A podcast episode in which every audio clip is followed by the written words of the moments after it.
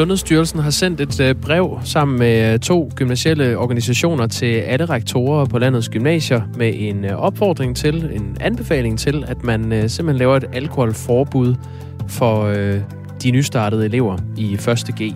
Og det skal vare fra man starter efter sommerferien og så frem til efterårsferien. Ellen har fundet sin telefon og har skrevet på 1424. Tak til Sundhedsstyrelsen vedrørende alkohol, gymnasier, et første skridt – Smuk fest. Druk, druk. På tide med et opgør. Alkohol og stoffer. Totalt skadelige. Et emne, der vil være godt at tage op for jer i det hele taget. Bedste hilsner fra Ellen, som også anbefaler en øh, bog, som øh, Jesper Stein, forfatteren, har udgivet, som hedder Edro. Han er værd at lytte til, skriver Ellen. Så øh, det kan man jo gøre, hvis man øh, vil lytte til Ellen. I den her øh, halve time frem mod klokken halv ni kommer der øh, fart på. Vi skal beskæftige os med øh, abekopper og øh, den stigende smitte her til lands. Og så kommer det også til at handle om mikrobryggerier. Sagen er den, at øh, efterdønningerne efter coronanedlukningerne øh, sammenlagt med stigende priser på både strøm og råvarer kan koste danske, øh, altså halvdelen af de danske mikrobryggerier livet.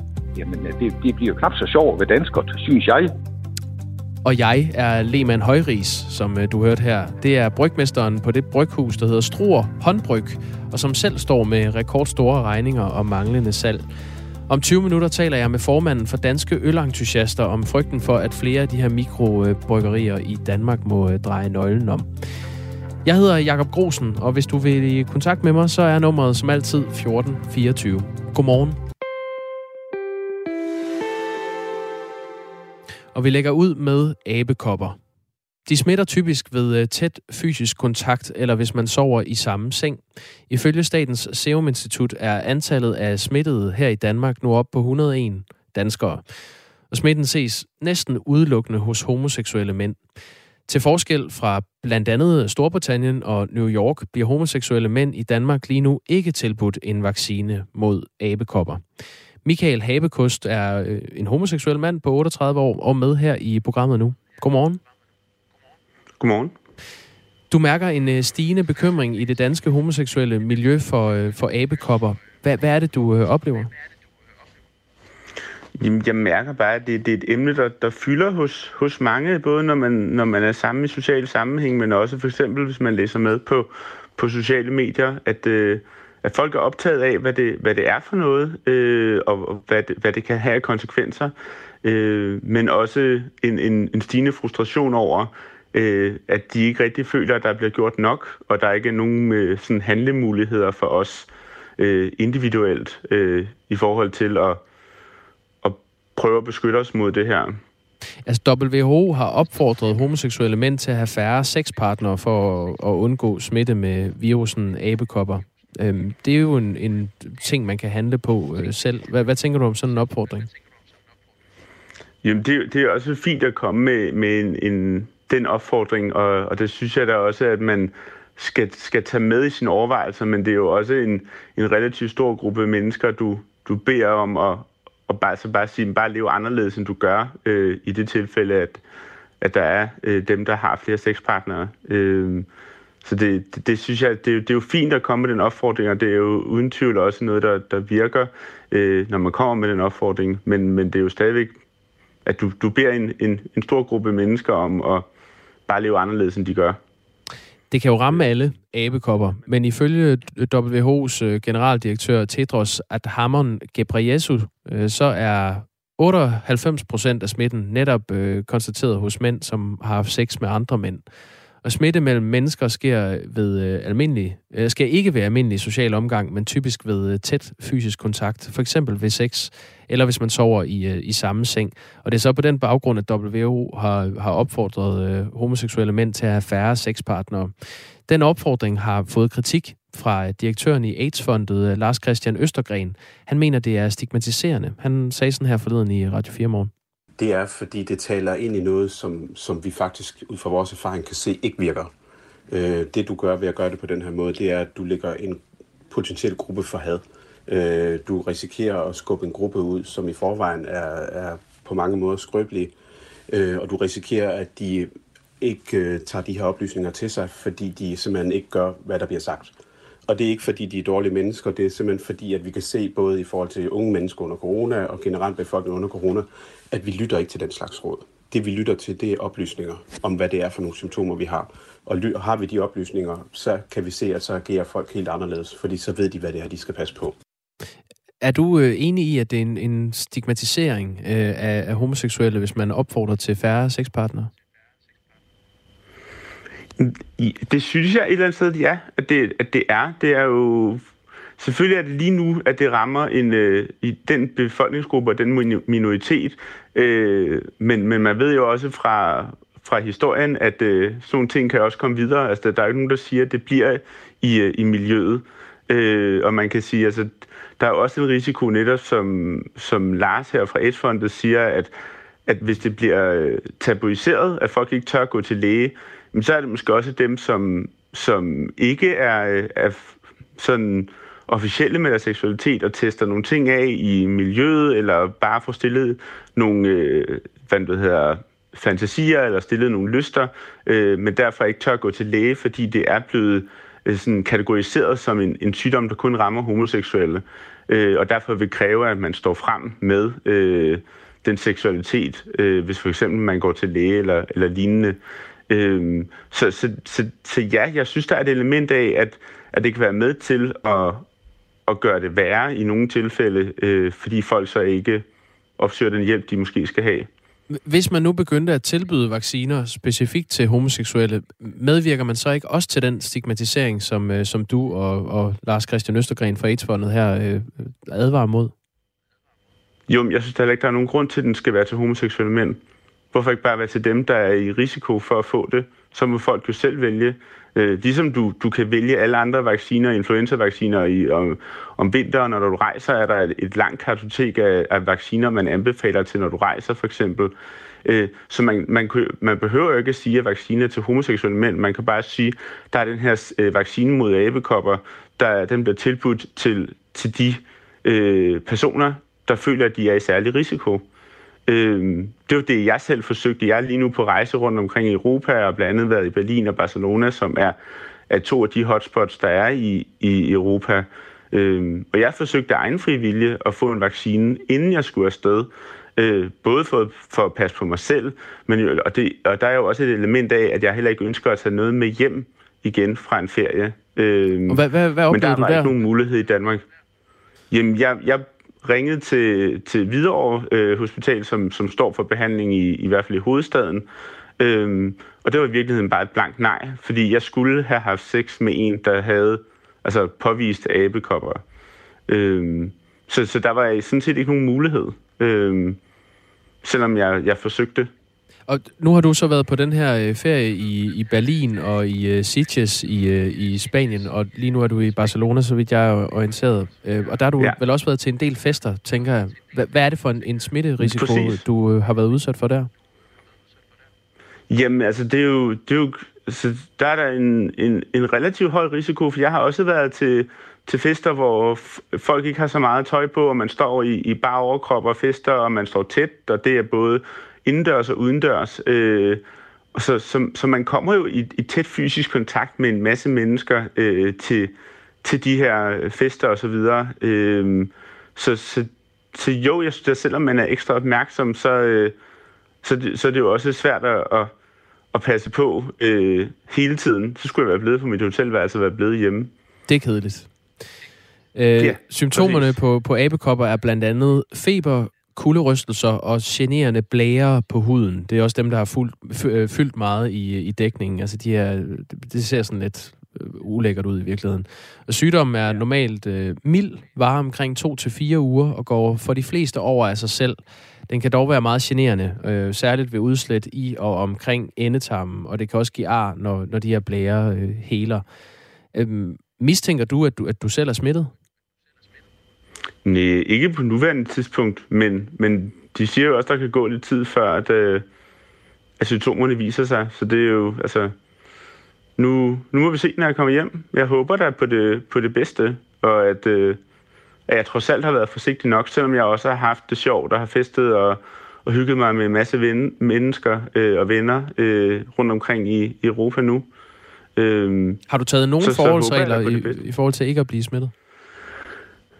Jeg tror, man har taget de forholdsregler, så at det er, at man øh, holder ekstra øje. Øh, og, det, og det gør jo også lidt, at man, man går lidt sådan ubevidst og bliver mistænksom over for hinanden. Altså, jeg synes, man har været ekstra opmærksom på, på, øh, på røde prikker øh, på folk, og, og netop det der med, når man har, har, har gået rundt øh, til fester eller parade eller pride i, i Berlin i det her tilfælde, øh, hvor en masse mennesker går rundt øh, øh, uden ret meget tøj på, øh, så, ligger man jo mærke til en slags, og netop også, når man står tæt, øh, om, om, om der kunne være nogle blære, lige så vel som man øh, nærmest øh, bliver hypokonter i forhold til røde prikker på ens egen krop. Øh,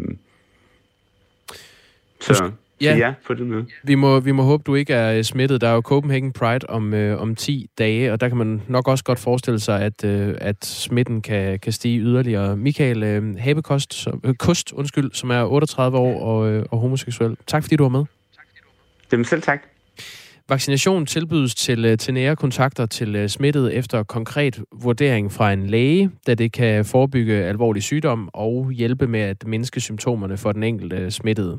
Klokken 10 minutter i 9 her til morgen taler jeg med visedirektøren vicedirektøren i Sundhedsstyrelsen, Helene Probst. Jeg kommer til at spørge hende, hvorfor man ikke tilbyder vacciner mod abekopper til homoseksuelle mænd her i, i Danmark. Lige nu er klokken 16 minutter over 8. Luften er alt for tyk af teori og tunge bøger på Christiansborg, så der er brug for luftforandring. Der er simpelthen for mange akademikere og øh, folk med længere videregående uddannelse, og alt for få tømmer og sosuer og mekanikere med arbejdserfaring i dansk politik. Derfor er den danske befolkning ikke repræsenteret, og øh, det er altså en, øh, en række tidligere og nuværende politikere, der øh, er gået ud med det budskab, og derfor har meldt sig i kampen med et initiativ, som rekrutterer og uddanner fremtidens nye politiske ledere til øh, Folketinget, regionsråd, kommunalbestyrelser og Europaparlamentet. Det er altså en skole for politikere, et tre-dages kursus, og det går under navnet Det Politiske Akademi. Forpersonen for Demokratifronten, der står bag Det Politiske Akademi, hedder Martin Lidegaard, også kendt som folketingsmedlem for Radikale Venstre og øh, tidligere minister. Og jeg øh, spurgte ham, hvorfor der er brug for sådan en skole. Altså det er jo et udtryk for, at vi, øh, vi er jo en brøde skare, øh, os der står bag fra øh, med meget forskellige politisk baggrund. Øh, vi har været i syv forskellige politiske partier, nogle af os har slet ikke været i et parti. Og det vi har til fælles er, at vi er forrodet over to ting i det danske folkestyre. Det ene er, at der er så utrolig få borgere, der egentlig har kontakt med de politiske partier. Det er faktisk kun 2% i dag, der er medlem af partier, det vil sige, det er en meget lille del af befolkningen, der er med til at bestemme, hvem vi stiller op til Folketinget. Det er den ene ting, og den anden ting er det, du nævnte, nemlig at øh, vi bliver mere og mere homogene inde i Folketinget. Øh, der bliver flere og flere med videregående uddannelser, og det er jo ikke i sig selv et problem, hvis det ikke var fordi, at der også er rigtig mange, der kommer direkte fra ud deres uddannelse ind, det vil sige uden arbejdserfaring, uden, kan man sige, erfaringer fra virkeligheden uden for Christiansborg. Og det kan vi godt frygte på sigt betyder, at vi får øh, for lidt repræsentativitet, altså at det, vi med et fint ord kalder det repræsentative folkestyre, ikke bliver så repræsentativt, altså ikke rigtig repræsenterer hele Danmark. Og derfor det her initiativ, hvor vi prøver at række hånden ud til de mennesker, vi håber sidder rundt omkring derude, som aldrig har haft noget at gøre med politik eller et politisk parti, men som måske godt kunne overveje at stille op til kommunen, eller Folketinget, eller regionen, eller Europaparlamentsvalget, og har brug for at få afklaret, måske med sig selv især, hvad er det egentlig at være politiker? Vil det her rigtigt og nok til at gøre det? Og det er det, vi så tilbyder i, kan man sige, sådan et tre-dages forløb, hvor man kan komme ind og møde nogle af os, der har været i politik eller er der, og kan få noget, kan man sige, sparring og noget dialog om, hvad vil det sige at være politiker, øh, og også måske få kvalificeret lidt sine egne holdninger og visioner på det politiske område. Så det er, det, det er vores forsøg, kan man sige. Det er et pilotprojekt, det her, øh, for vi ved jo ikke, om der sidder nogen derude. Det håber vi. Øh, og vi aner ikke, at vi får 10 ansøgere eller 3.000 øh, her i den kommende måned, hvor der er ansøgningsmulighed. Men øh, det er baggrunden for det og ideen med det. Martin Lidegaard, du er selv det, der hedder Kant Kom fra Roskilde Universitet tilbage i 93. Altså, du har en, en kandidatuddannelse i, i det, man ville kalde kommunikation. Er det ikke korrekt? Det er korrekt. Havde du været en bedre politiker, hvis du havde arbejdet som tømrer? Nej, det er egentlig heller ikke det, vi lægger op til. Altså det at have en uddannelse er i sig selv, synes vi, ikke et problem. Men vi så gerne, at der var lidt større diversitet. Og vi så også gerne, at øh, folk i Folketinget havde prøvet andet end at sidde i Folketinget. Det har de fleste også, skal jeg skynde mig at sige. Men øh, når vi kigger på udviklingen over de seneste 10-20 år, så er der en større tendens til, at øh, folk arbejder med politik, og så må sige, hele livet. Og der tror vi, det vil være godt, at der både er nogen, der gør det, men at vi også holder fast i, at der kommer nogen, der har været ude og lave andre ting, og også har lavet andre ting på arbejdsmarkedet, end det, som folk med videregående uddannelse laver. Men altså, der er ikke noget mærkeligt i, tror jeg i sig selv, at der er en overvægt af, det er jo en form for, kan man sige, ledelse, og ledere af tit har en længerevarende uddannelse, men det gør altså heller ikke noget, at der er en substantiel del, som har en anden baggrund. Øh, det kan være fagligt arbejde, det kan også være fra kulturlivet, eller civilsamfundet, eller erhvervslivet, øh, iværksættere osv. Så jo mere du kan sige, diversitet vi kan få, øh, jo mere tror vi, øh, udvikling, kreativitet, fantasi kan vi få ind i det politiske arbejde, altså ny ild, om du vil, fra det udefra kommende samfund. Vi kan jo ikke sammensætte Folketinget, det er heller ikke tanken, det er jo vælgerne, der gør det, men vi kan måske få flere til at overveje og, at stille op, så vi har lidt flere at byde på, om jeg så må sige. I har plads til 30 personer, og det her politiske akademi var altså tre dage i slut øh, september til start oktober. Det foregår i Nyborg. Og øh, det er for personer, som gerne vil undersøge mulighederne for et liv i øh, politik. Og for at man kan komme i betragtning til det politiske akademi, skal man sende en øh, motiveret ansøgning på maks 1200 anslag og indhente et par anbefalinger fra kollegaer eller andre i sit øh, netværk. Øh, vi har fået nogle sms'er, Martin Lidegaard, mens vi taler her. Øh, Peter fra Aarhus skriver, hvorfor først hive erfaring fra erhvervslivet, skråstrej virkeligheden, ind nu? Det har været et problem i mange år. Ja, det kan du godt sige. Nu er der altså rent faktisk også nogen på tinge. Øh, en af mine medstifter her er jo Tommy Alers, øh, der har været inde, øh, som kommer fra erhvervslivet. Jeg har selv arbejdet både i det private og i øh, lavet en tænketank uden for Christiansborg tidligere, så alle os, der er stifter her, har både haft en fod udenfor og inden for Christiansborg. Så man kan ikke sige, at der ikke er folk med anden erfaring derinde, heller ikke fra erhvervslivet. Men det vi kan se er, at udviklingen er, at der bliver færre. Og derfor øh, er det, at vi tænker, det er måske nu, vi skal sætte ind og invitere flere med, for at sikre, at vi bevarer sådan en, en vis frodighed, om du vil, i det politiske arbejde. Og, og, og, og vi tror egentlig på, at jo mere forskellige erfaringer vi kommer med, jo bedre bliver også det politiske arbejde. Men vi så lyder det altså fra Martin Lidegaard, som er øh, forperson for Demokratifronten, der øh, står bag det her politiske akademi, og i øvrigt folketingsmedlem for Radikale Venstre. Syv minutter i halv ni.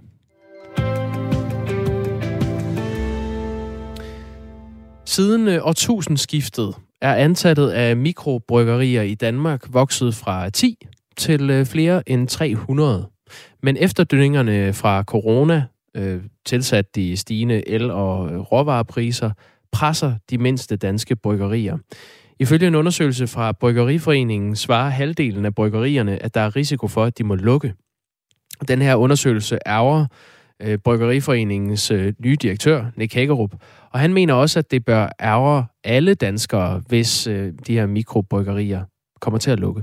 Det synes jeg, vi alle sammen skal ærge os over af flere grunde. Den ene er, at det er simpelthen så dejligt, at vi har de her små og store mikrobryggerier liggende rundt omkring i, i Danmark, som skaber lokale arbejdspladser, som giver noget identitet øh, til den lokale øl. Men jo også fordi, at det at få sig en, øh, en øl i, øh, i sommervarmen, eller for den sags skyld hen under efteråret, det er jo i den grad en del af den danske folkesjæl. Så der bliver jo skubbet lidt til vores mulighed for at være dem, vi er. Siger Nick Hækkerup. Claus Rekop er øh, landsformand for Danske Ølentusiaster. Godmorgen. Ja, godmorgen. Du har et stort kendskab til de her mikrobryggerier, og halvdelen af bryggerierne svarer altså, at de ser en risiko for, at de må dreje nøglen om. Hvor, øh, hvor bekymret er du for, at øh, vi her i efteråret vil se mikrobryggerier på stribe lukke? Og vi, jeg er bekymret. Det er, det er en skidt tid, vi er inde i.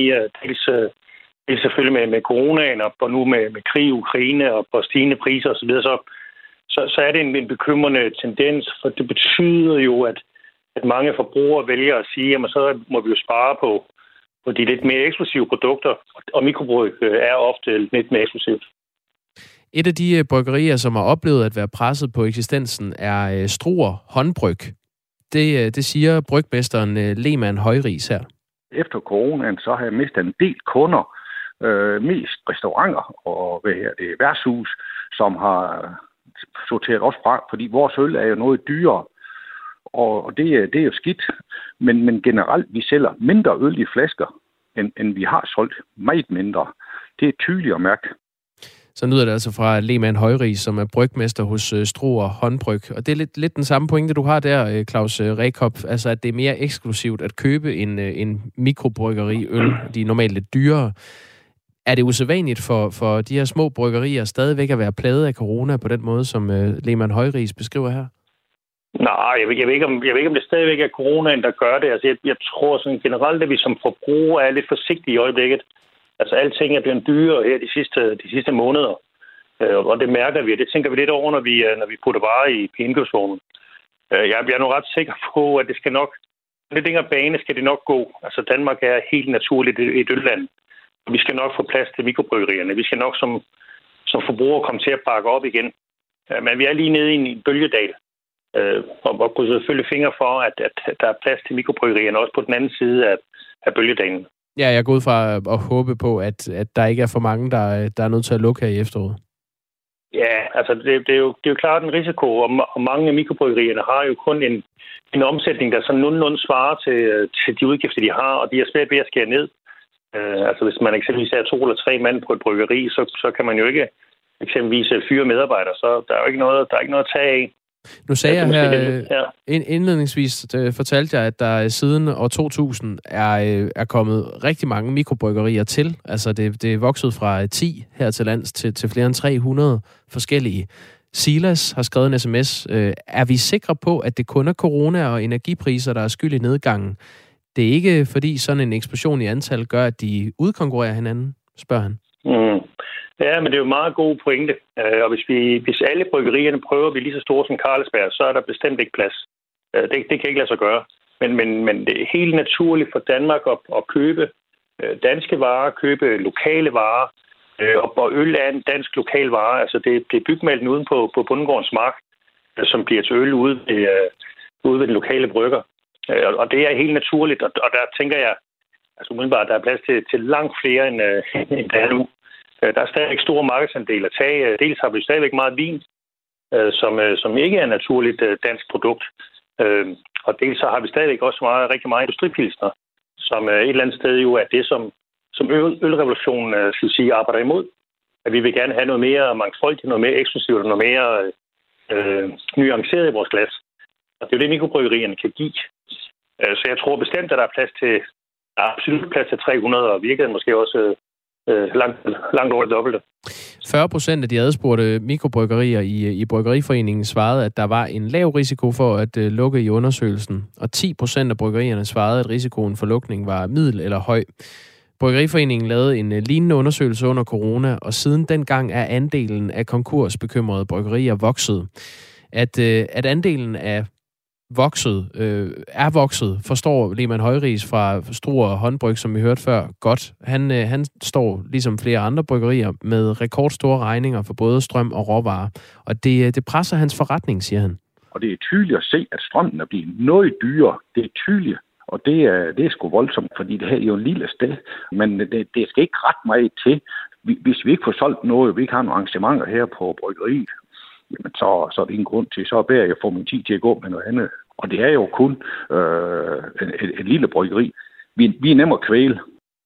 Claus øh, Rekop, landsformand for Danske Ølentusiaster. Lige her til sidst, nu hører vi øh, Lehmann Højris sige klippet, at, at de er nemmere at kvæle. Er det, er det ikke bare markedskræfterne, som bestemmer, om de her mikrobryggerier er nødt til at, at lukke? Jo, det, det er det jo desværre. Og der, der gør vi jo alt, hvad vi kan i, i Danske Ølentusiaster for at opfordre både vores medlemmer, men også kan vi sige, her fra Danmark til at gå ud og smage på noget af, af det spændende øl. Der er ingen tvivl om, at hvis alle bare køber Carlsberg Heineken, så er der ikke plads til de små mikrobryggerier. Øh, og, og så får vi et, et meget, meget fattigt land igen. Øh, lad os nu få pokker gå ud og få noget af det gode øl på bordet, øh, og så skal der nok være plads til mikrobryggerierne. Så bliver stemningen straks meget hyggeligere. Claus Rekhoff, ja, tak for opfordringen. Ja, velkommen. Landsformand for Danske Ølentusiaster. Nu er klokken blevet øh, halv ni, og Thomas Sand giver dig et øh, nyhedsoverblik.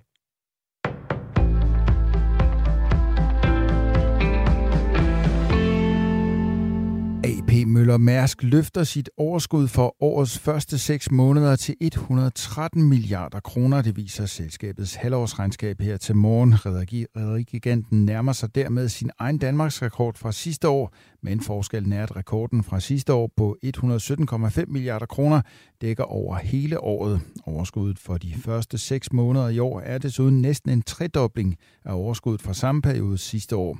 Mærsk har omsat for knap 300 milliarder kroner i perioden. Kina har krænket taiwansk territorium og forbrudt sig mod FN-regler, sådan lyder det ifølge nyhedsbruget Reuters fra Taiwans forsvarsministerium. Forsvarsministeriet lover samtidig at kæmpe mod et hvert træk, som krænker Taiwans territoriale integritet. Ministeriet sidestiller desuden Kinas militærøvelser i Taiwanstrædet med en blokade på taiwansk grund. Formand for repræsentanternes hus i USA, Nancy Pelosi, ankom i går til Taiwan, et besøg, der har vagt vrede i Kina. Vælgerne i den amerikanske delstat Kansas har stemt nej til en ændring i statens grundlov, der ville fjerne retten til abort. Det viser en prognose fra Edison Research ifølge nyhedsbruget Reuters. Vælgernes nej forhindrer Kansas konservativ lovgivende forsamling i at gennemføre omfattende restriktioner for abort, uden at det strider imod statens grundlov. Kansas er den første stat, der stemmer om, hvorvidt retten til abort skal fjernes efter den nylige omstødelse af højesteretsafgørelsen Roe mod Wade fra 1973 går det muligt for stater selv at bestemme, om der skal være ret til abort. Der er blevet mere at vælge imellem for kommende boligkøbere. Antallet af boliger til salg er nemlig steget for femte måned i træk, og det er uanset hvor man kigger hen i landet. Det oplyser Jeppe Juhl Borger, der er cheføkonom i Arbejdernes Landsbank i en kommentar til nye tal fra boligsiden. Det er en side, som drives af ejendomsmalere og ejendomsmalerkæder. Den mest markante stigning ses i Region Hovedstaden, hvor antallet af både huse og ejerlejligheder er steget med mere end 7 procent i begyndelsen af august sammenlignet med måneden før. I den anden ende af skalaen findes Region Nordjylland og Region Syddanmark, hvor der er tale om mere beskedne stigninger på mellem 0,5 og 2,8 procent. Det større udvalg af boliger til salg har dog endnu ikke rykket ved priserne, påpeger Jeppe Juhl Borger. Udbuddet er stadigvæk meget lavt sådan i en historisk kontekst, og det lave udbud er med til at holde en hånd under, øh, under priserne. Men det er klart, at jo mere udbuddet vokser, som det er, har gjort igennem det seneste halvårs tid, desto mere bliver den her hånd altså også fjernet øh, under øh, priserne. Så øh, fortsætter det her, jamen, så vil det være med til at give et nedadgående pres på priserne. Hvis Liz Truss bliver valgt som det konservative partis leder og dermed Storbritanniens næste premierminister, kommer hun ikke til at gennemføre en stor spareplan, som hun ellers havde sagt, at hun ville. Planen havde til formål at justere blandt andet offentligt ansattes løn regionalt, så den kunne tilpasses leveomkostningerne efter området. Det kunne for eksempel være, hvis det er dyrere at bo i London end i de britiske provinser. Men planen skabte furore i Trosses bagland, som hurtigt konkluderede, at planen ikke kunne gennemføres uden at skære i lønnen for sygeplejersker og lærere uden for de mest velhavende dele af Storbritannien. Det har dog aldrig været meningen, siger Liz Truss. Jeg har aldrig haft til hensigt at ændre ansættelsesvilkårene for lærere og sygeplejersker, men jeg vil gerne være klar i spyttet om, at jeg ikke agter at gå videre med de regionale lønaftaler, siger Liz Truss.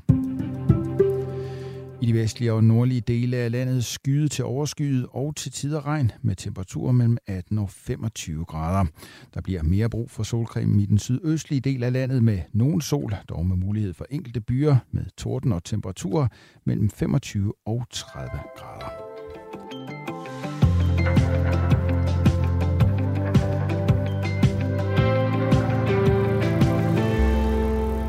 Smitten med sygdommen abekopper er stigende her i Danmark. I udlandet er man øh, flere steder begyndt at vaccinere de homoseksuelle mænd, som næsten udelukkende er dem, der øh, driver smitten. Klokken øh, 10 minutter i 9 her til morgen taler jeg med vicedirektør i Sundhedsstyrelsen, Helene Probst. Og jeg kommer til at spørge hende, hvorfor man ikke tilbyder vacciner mod abekopper til homoseksuelle mænd, når nu er dem, der primært er udsat for smitte herhjemme i, i Danmark. Til det har øh, Henrik fra Hillerød skrevet en sms. Og øh, Henrik, jeg lover at tage din øh, sms videre til Helene Probst.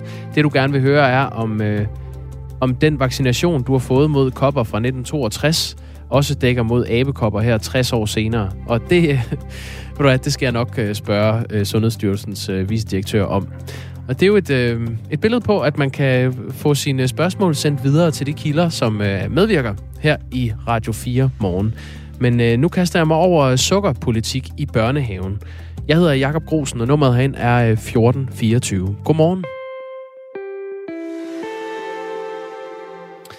Sukkerpolitik i børnehaven er nemlig det hedeste emne på forældremøderne. Det mener formanden for Forældrenes Landsforening, som repræsenterer forældre med børn i øh, dagpleje, vuggestuer og børnehaver. Debatten omkring sukkerpolitik i børnehaverne er for nylig blusset op igen efter en mor fra Esbjerg tidligere på ugen øh, rejste den her debat efter et øh, opslag om, at hendes datter havde fundet en beskidt småkage i børnehaven. Og det var et udtryk for, at øh, mange af de andre børn fik kage eller slik med i madpakken. Og det er en tendens, hun har set, og som hun synes er gået for vidt. Hun øh, appellerede egentlig først og fremmest til, at det var noget øh, børnehaven eller de andre forældre øh, ligesom gik ind i og forsøgte at dæmme op for, at der skulle ikke så meget sukker og søde sager i, øh, i madpakkerne. Men i sidste ende appellerede den her mor altså til, at det kunne være et, øh, et anlæggende for byrådet i Esbjerg. Den her debat, der er opstået efterfølgende, den mangler fakta. Det mener du, øh, Signe Nielsen. Godmorgen. Ja, godmorgen. Du er formand for øh, netop Forældrenes øh, Landsforening, som altså repræsenterer forældrene, som har børn i dagpleje, vuggestuer og børnehaver. Hvordan ja. mangler den her debat fakta? Jamen, altså man kan sige, der hvor den mangler fakta, er jo, at vi også ligesom skal have en snak om, hvad er det egentlig, altså hvad, hvilken fokus på mad vil vi gerne have, vores børn har, og vores, de ansatte har i institutionerne. Fordi det vi også ved, der kan være, det er, hvis man har totalt fokus på, at der ikke kun skal være, må servere sukker, så kan man faktisk også være med til at give børnene et forklartet forhold til mad. Øhm, og dermed senere i livet give pigerne nogle øh, problemer med anoreksi og andet. Jeg siger ikke, det er det, der sker. Jeg siger bare, at, at, at man skal passe på med, som helt menige forældre, at have en meget stærk holdning til, hvad vi skal servere og ikke servere for vores børn. Men hvis man nu ser, at øh, mange børn får øh, kage og slik med i, øh, i madpakken på daglig basis, er det så ikke noget, der skal adresseres? Altså jeg synes jo, at det man skal gøre, som man gør nogle steder, det er at tage den op i forældrerådet og forældrebestyrelsen, og han snakker om, hvad vil vi egentlig gerne have? Altså hvad er det for noget mad, vi, vores børn, vi gerne vil have, vores børn skal have med i madpakken? Så skal man også bare huske, at der rundt om et bord kan sidde nogle børn, som for eksempel deres læge er kommet på fedekur, fordi de skal have noget ekstra, og det kan betyde, at de får nogle øh, her med ekstra protein i, eller nogle proteindriks, som ligner milkshakes og alt muligt andet. Nogen har en holdning til, at børn ikke må få mælkeprodukter eller kødprodukter. Altså, hvor langt skal vi egentlig gå i forhold til at kigge på, hvad, hvad vil vi gerne have vores børn, og hvad skal vi blande os i indholdet af madpakken på? Det er den, jeg synes, der er enormt svær øh, som forældre, og jeg synes egentlig, at det er noget, forældrebestyrelsen skal tage stilling til. Moren i Esbjerg mener jo, at det er gået for vidt sådan generelt med sukkerindtaget i børnehaverne. Er det også en holdning, øh, du har? Nej, altså vi har ikke nogen holdning til, hvordan man har madpolitik i de forskellige dagtilbud. Vi har en holdning til, at det skal være forældrebestyrelsen og forældrerådene, der bestemmer det. Jeg tror, man skal huske, som jeg også sagde til Berlingske i går, at, at vi har som forældre også en holdning, når vi får det første barn nogle gange, og når vi så har fået øh, to eller tre, så kan det ændre sig lidt, fordi så er der nogle ældre søskende, øh, som præsenterer de små for det. Så det er mere et spørgsmål om, hvad vil vi egentlig gerne have, vores børn skal have med, og måske skal man kigge på, at vi i højere gang skal have altså frokostordningerne tilbage i dagtilbudene, fordi det er helt suverænt der, hvor vores børn får den bedst varierede mad øh, og bliver mest madmodige, fordi alle børn så spiser det samme. Det er sjovt, du siger det. Lige det, du, øh, du kommer med den pointe, der har vores lytter Jon skrevet, gør som i Sverige og indføre gratis mad i børneinstitutioner, skole og gymnasie. Synes du, det vil ja. være en god idé? Ja, altså man kan sige, at Københavns Kommune har det jo næsten i alle dagtilbud, og også i skolen. Og det er helt fantastisk, ved man, i forhold til at, at sørge for, at børnene får nogle sunde måltider, og også nogle måltider, som er varierende, og som udfordrer dem lidt på deres smagsanser, og de spiser meget mere varieret. Altså, mine børn har jo gået i, i en børnehave med frokostordning, og jeg tror aldrig nogensinde, jeg kunne have serveret øh, æggekage lavet på linser til dem, men de spiste det dernede uden problemer og synes det var det bedste. Og hvis man lavede det derhjemme, så kunne du være helt sikker på, så rørte de det ikke. Men de gør det i en børnehave, fordi alle børn spiser det samme. Det er jo meget anekdotisk evidens, men, men det er faktisk også min oplevelse. Jeg har en datter, der går i børnehave. Hun spiser væsentligt mere, øh, når det bliver serveret fra, øh, fra børnehavens øh, frokostordning, end hvis hun fik det med i madpakken. Øhm, Fødevarestyrelsen anbefaler, at børn mellem 3 og 6 år får 30 gram sukker om dagen. Det kan man faktisk få ved at indtage følgende. En fuldkorns krydderbolle, fire økologiske havrekiks og øh, et glas økologisk drikkeklar hyldeblomstdrik. Det giver 30 gram sukker i alt. Det er jo ikke meget øh, sukker, man sådan set øh, bliver anbefalet at indtage, når man er mellem 3 og, og 6 år. Er det ikke en meget god idé, at der kommer nogle fælles regler i børnehaverne fra politisk side for, hvor mange søde sager, der skal serveres? Jamen, fordi så kan, hvor går grænsen så? Ikke? Så er der også en, en, en anbefaling om, om du skal drikke mælk eller ikke drikke mælk, og så er der en anbefaling om, hvor meget protein du skal have. Altså, et eller andet sted, så tror jeg, at man skal stole på, at forældrene og personalet i sammenhæng godt kan finde ud af at styre det her, have en fornuftig samtale om, hvad skal man servere og ikke servere. Øhm, fordi så kan du heller ikke lave en fin stang, fordi den, vil ind, altså den overstiger det antal altså gram sukker, du så må få på en dag. Ikke? Så det er sådan lidt, hvad er det, du skal have, og hvad er det, du ikke skal have. Jeg tror, vi skal, vi skal passe på med at regulere helt ned i de mindste detaljer, så bliver det ikke særlig skægt at være barn i et dagtilbud. Det sagde øh, Signe Nielsen, som er formand for Forældrenes øh, Landsforening. Tak fordi du var med. Selv tak. Jeg får en række sms'er her, blandt andet fra en lytter, der skriver, da jeg gik i skole, var der kagetvang til klassens time. En gang om ugen. Op på hesten. Jesper skriver, det er da en helt forkert kurs, hvis andre forældre prøver at bestemme over, hvad ens barn må spise. Det er jo ikke en bananrepublik. Og øh, så lyder det fra den gamle lektor, som øh, ynder at øh, skrive ind, og også nyder sukker, skriver han. For 10 år siden var der en diskussion om halal-mad i øh, skoler og daginstitutioner. Der kom den danske jantelovshammer prompte. Det er lidt anderledes i Esbjerg. Her skal alle til synlædende rette ind efter sukkerforskrækkelse. Godmorgen fra den gamle lektor. Hvis du vil gøre som øh, de lyttere, jeg lige har læst op, så skriver du bare ind på 1424. Comedy-kontoret med Torben Sangil og Anders Fjelsted. Vi er jo et comedy-program, og selvfølgelig kan man også lave stand-up og konspirationsteorier. Det er faktisk ret oplagt. Det er måske bare ikke lige det, der er et oplæg til dialog. Find Comedy-kontoret som podcast og lyt med fredag kl. 13 her på Radio 4. Okay, dengang jeg var ung, der tog man sgu ned på dit. Og så lavede man til 10 minutter, og så drak man bajer. Og det var tider. ja, oh, the good old days. Radio 4 taler med Danmark.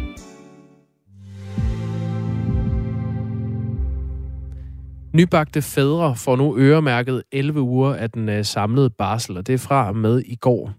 Som vi øh, fortalte i Radio 4 morgen i går, så er det under halvdelen af landets øh, kommuner, der tilbyder fædregrupper til de fædre, der nu skal hjem og passe den lille.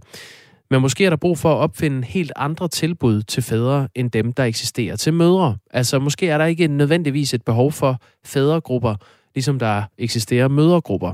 Det mener i hvert fald øh, Torbjørn Illemand, som er far til tre og bosat i Åbybro, der ligger nær Aalborg. Jeg, øhm, jeg synes konceptet, altså ideen med fædregrupper er sådan set god nok. Jeg tror bare ikke, at du kan lave en, øh, en en-til-en kopi og sige, og sige en, skal vi kalde det, en, en mødergruppe for fædre. Øh, fordi det vi alle sammen har fået at vide, øh, i hvert fald nu har jeg jo tre børn, så jeg har da hørt lidt fra sundhedsplejersker og jordmøder, det er, at, at fædre typisk tænker anderledes, når de står og skal have det første barn. Øhm, for eksempel så, så fik vi at vide første gang, at vi skulle have, at, at for, hvad vil du som far forestille dig, at du skal lave med dit kommende barn?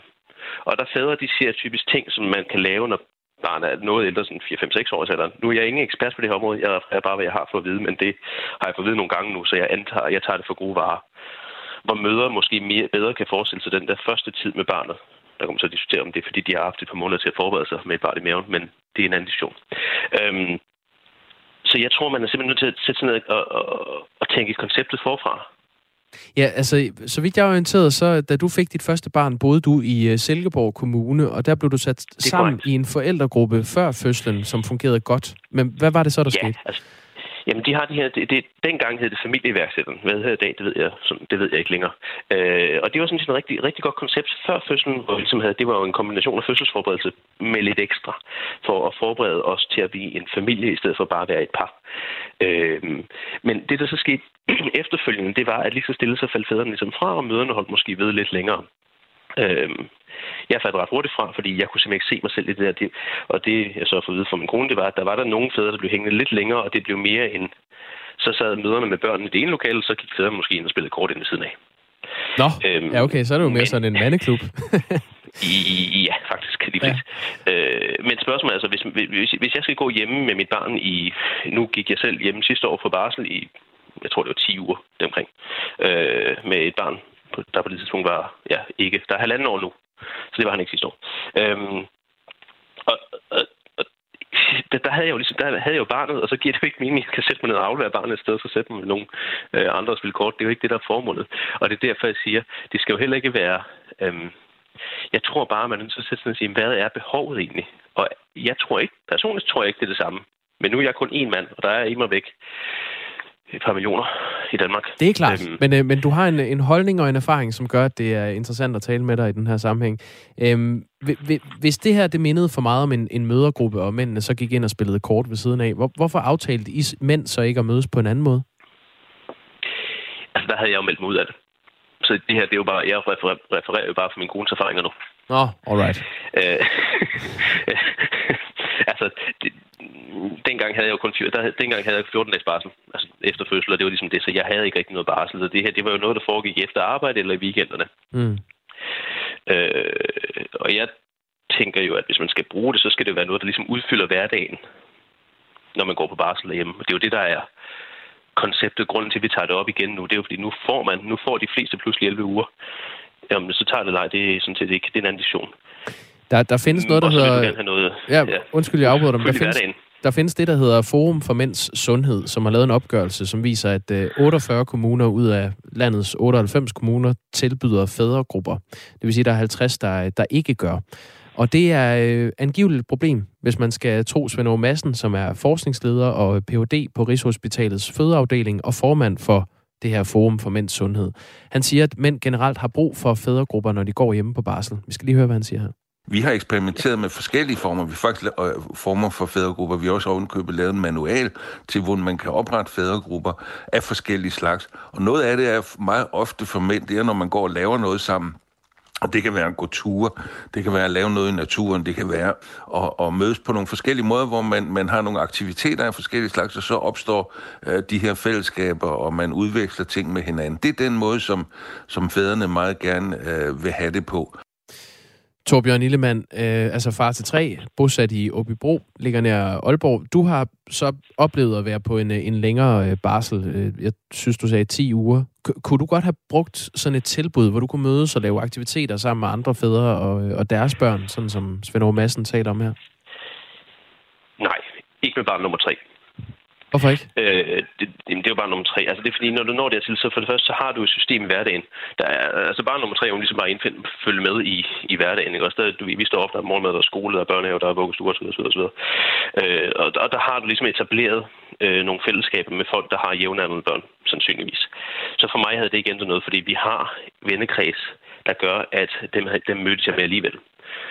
Øh, og jeg har ikke lyst til på den måde at blive sat i en kasse med sige, jeg vil ikke have lyst til at... Jeg har ikke behov for nye venskaber. Nye sociale sam, øh, grupper. Jeg har dem, jeg har behov for. Ikke dermed sagt, at der ikke er andre, der kan have behov for, det. Og jeg synes, det han siger, hvor det Svend Madsen hed, mm. jeg synes, det lyder utroligt fornuftigt. Fordi der er det jo netop, du får det, præcis det koncept, jeg, jeg, jeg, jeg, jeg efterspørger. Det bliver ikke en kopi af en mødergruppe. Det bliver faktisk noget andet. Det siger Torbjørn Illemann, der er øh, far til tre og bosat i Åbybro, som ligger nær Aalborg. Og det var altså et øh, indspark i debatten om fædregrupper. Før jeg talte med øh, Torbjørn Illemann, der havde jeg Signe Nielsens formand for, for, formand for Forældrenes Landsforening på her i programmet. Og det var øh, som et indspark til debatten om sukker i øh, vuggestuer og, og børnehaver. Øhm, der er kommet ret mange sms'er, jeg synes øh, lige, jeg skylder at tage et par stykker her. Øhm, John fra Ringkøbing skriver, husk, det er forældrenes børn. Varierende kost er de voksnes ansvar. Hun har så meget ret, altså Signe Nielsen. Øhm, sukkerindholdet i vores mad er absurd højt, står der en anden. Sukker er den ringeste fødevare. Der er sukker i næsten al mad. Sukkeret er klart den mads værste fjende, og der er ingen tvivl om, at sukkeret er det største ernæringsmæssige problem i Danmark. Så det var den anden side af sagen. Katarina øh, tager simpelthen fagntag både med, med barsel og øh, diskussionen om sukker i øh, børnehaverne, og skriver, må forældre snart bestemme noget selv? Barsel, hvad børnene skal spise osv. Det ender med, at alt bliver politisk bestemt. Jeg er glad for, at jeg ikke har fået børn. Øh, det hele er efterhånden så langt ude, at det halve kunne være nok. Hilsen Katarina. Og Nikolaj skriver, øh, øh, øh, politikker og regler. I gamle dage grinede vi af forbudssverige. I dag er vi ved at blive et overfeminiseret kontrolsamfund. Lad os få almindelig god gammel moral tilbage, hvor man ved, at hvis man giver barnet kage med, så er der nok til at dele ud af. Fra Nikolaj. PS. Gratis mad findes ikke. I sidste ende er det skatteyder finansieret. Tak for alle indspark til øh, debatterne her i programmet. Det er simpelthen noget af det, der gør Radio 4 Morgen øh, ekstra godt. Nummeret er 1424.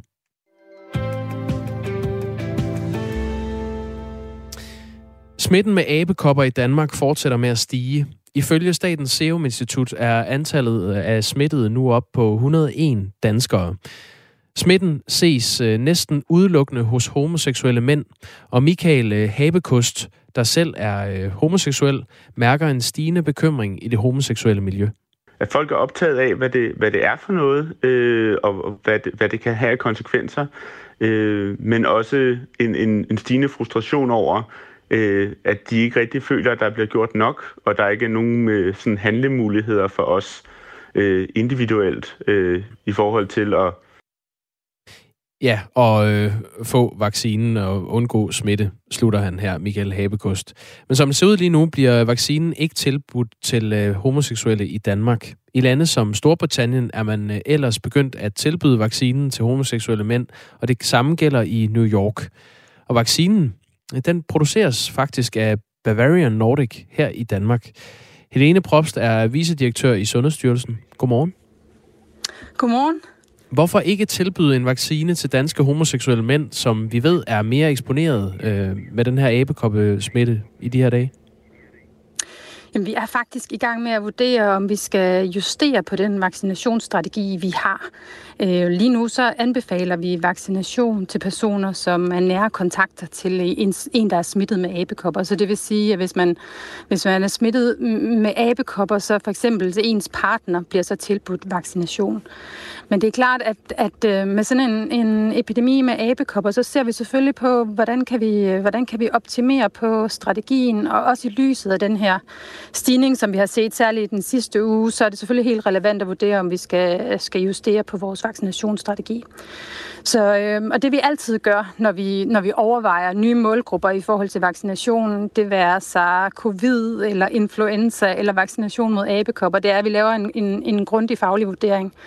Og det er den, vi er i gang med. Altså vi kigger på vaccinens effekt, bivirkninger, hvad er det for en målgruppe, hvad kan vi, hvordan kan vi afgrænse målgruppen, og så indhenter vi også altid øh, rådgivning fra, fra de hjemlige eksperter. Så det er den proces, vi, øh, vi er i gang med lige nu, og, øh, og vi kommer til at opdatere vores retningslinjer. Jeg forventer, at vi kan have en opdateret retningslinje i den kommende uge. Og hvad, hvad, hvad så, indebærer så det, det, en opdatering af retningslinjerne? Jamen det vi jo helt kigger på, det er altså det vi jo kan se i Europa og også i Danmark, det er, at, øh, at der hvor vi ser smitten lige nu, det er blandt mænd, der har sex med mænd og som har flere mandlige seksualpartnere. Øhm, så det er altså en, en mindre gruppe øh, af mænd, som, som har sex med mænd, som er i en øget risiko. Og, det, og der kigger vi på, jamen, men skal man tilbyde dem, øh, dem vaccination? Og det bliver så en del af den her retningslinje. Men det er vigtigt for mig at sige, at at det er, en, altså det er jo en, en strategi, som går på to ben, så, så, så vi kigger både på, hvordan kan vi, hvordan kan vi forebygge øh, den her øh, smitte med abekopper, altså øh, opretholde god hygiejne, sikker sex, har vi fået vores informationer tilstrækkeligt ud til, til de personer, som er i risiko. Mm. Der har vi et tæt samarbejde med AIDS-fondet, øh, andre civilsamfundsmiljøer, for, for at være sikre på det. Øh, god dialog med dem. Og så det andet ben, det er så, så vaccination. Så det er de to ting, vi kigger på. Er det, er det simpelthen en uh, garanti i forhold til, at, at det senere på ugen bliver meldt ud, at homoseksuelle mænd kan få en vaccine mod abekopper? Nej, altså det, det er, altså som jeg siger, så, så er det, altså vi tager det faktisk ret alvorligt, øhm, når vi skal lave vurderinger af, hvem vi skal vaccinere. Det gør vi altså, uanset om det er influenza, børnevaccination, covid eller vaccination mod abekopper. Så, så, så vi laver en grundig faglig vurdering, og det er den, vi er i gang med. Og, og i, jeg forventer ikke i denne her uge, men i den kommende uge, at vi kan komme med en udmelding i forhold til, hvordan vi vil justere vores, øh, vores øh, vaccinationsstrategi. Og det, det kunne være, at homoseksuelle mænd bliver tilbudt en vaccine mod abekopper? Altså, det er vigtigt for mig at sige, at det, det er jo ikke... Det, altså, det, det er ikke en sygdom, som udelukkende kan ramme homoseksuelle mænd. Ej, det, det ved jeg godt, men, en men 98 procent af, af smitten det, det er, set, er konstateret hos mænd, ja, der har haft sex præcis. med andre mænd.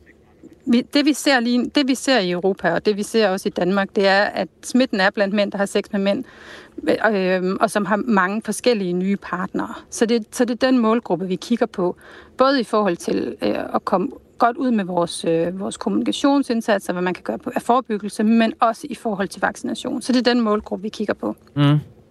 Men bliver de tilbudt en, en vaccine i den kommende uge?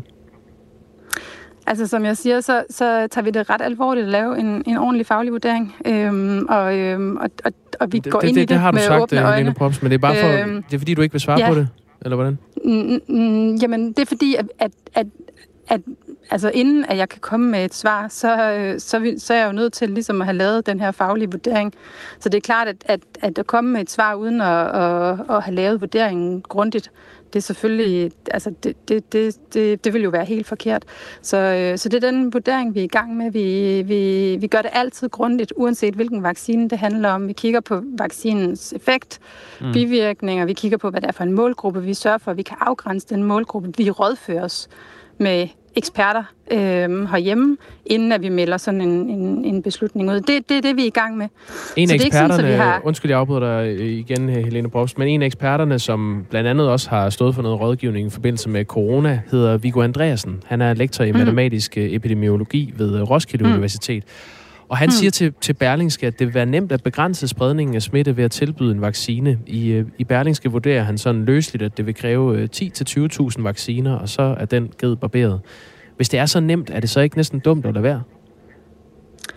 Jamen, der er jo heller ikke nogen, der siger, at, øh, at vi lader være. Altså, øh, vi er i gang med at vurdere det, og, øh, og, og det gør vi i løbet af denne her uge, og så kommer der en udmelding i den kommende uge.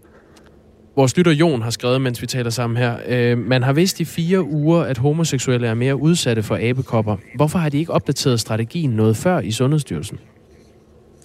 Jamen, vi følger løbende med i, øh, i hvordan at den her epidemi udvikler sig. Vi tager det, vi tager det øh, faktisk ret alvorligt, øhm, og nu kan vi se, at, at, at smitten den stiger, og i lyset af den stigning, så er det fuldstændig relevant. Men vi har sådan set været i gang med at kigge på det også over, øh, over det, øh, juli måned, øh, og det er også derfor, at vi allerede kan komme med en udmelding i, i, øh, i den kommende uge. Hvad er det, I mangler for at kunne komme med den her udmelding? Jamen altså, at lave sådan nogle sundhedsfaglige vurderinger, det, det tager altid lidt tid. Altså, det er ikke bare noget, man, man, man bare lige gør. Så, øh, så, så, så vi kigger grundigt på den, på den viden, der ligger. Øh, vi kigger på andre landes øh, anbefalinger, ser, hvad de har gjort. Øh, vi ser på de erfaringer, der er med vaccinen, og så rådfører vi os med, med eksperter herhjemme. Og så laver vi en udmelding på baggrund af det.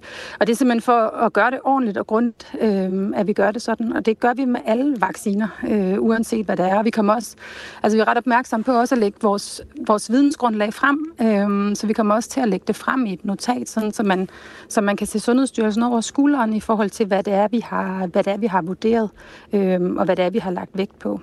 Det er, det er den måde, vi arbejder på. Om en uge øh, starter Copenhagen Pride. Den, altså, nej, om 10 dage hedder det. Øh, Copenhagen Pride, hvor Ja, mange ja. øh, homoseksuelle mænd skal, skal samles til en stor fest. Øhm, er der en eller anden øh, sådan øh, deadline i forhold til det? Altså, har I, har I overvejet at melde ud inden da, om man nu kunne få en vaccine som forebyggende tiltag? Jamen, som, som jeg siger, så, så regner jeg med at komme med anbefalingerne i, øh, i næste uge. Det er det, fordi vi er klar til dem der. Men det er klart, altså den her, den her altså det, det der jo er med abekopper, det er, at det er en, en sygdom, som, som vi burde kunne forebygge, fordi at den smitter først, når man har symptomer. Øhm, og den smitter øh, kun ved meget tæt kontakt, altså den smitter ikke sådan ved normal social omgang. Mm. Og derfor så er det vigtigt for os også at, at, at sætte fokus på den del, øhm, fordi at vacciner er en måde at forebygge på, men, men, men, men det her med at sikre, at dem, som så bliver smittet, de undgår at have tæt kontakt med, med andre, at man i det hele taget, øh, så man sørger for at isolere sig selv, øh, beskytte, øh, beskytte andre, men også at beskytte sig selv, altså opretholde god hygiejne, sørge for sikker sex. Øh, det er altså også en måde at forebygge den her, den her sygdom på. Så det er ligesom det andet ben i det. Og det, det er klart, at, at der kommer vi også til at sætte øget tryk på kommunikationen i forhold til det, og det gør vi, altså det gør vi øh, primært øh, med, med altså AIDS-fondet og, og de andre organisationer på det her område.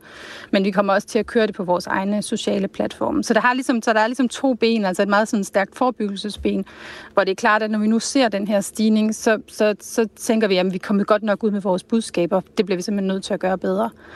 Øhm, vi, tager, vi, vi, vi, tager, vi tager det her øh, ret alvorligt. Altså abekopper er ikke en sygdom, som, som giver alvorlige forløb, men, men det er altså en sygdom, som ikke er sjov at få, øhm, og det er en sygdom, som vi rigtig, rigtig gerne vil undgå. Så det er også en sygdom, som, som, som varer et stykke tid og gør, at folk ikke kan, ja. kan varetage deres job og sådan noget. Så det, det, er, det er noget, vi, vi kommer til at lægge, lægge nogle kræfter i. Tak fordi du var med her, Helene Popst.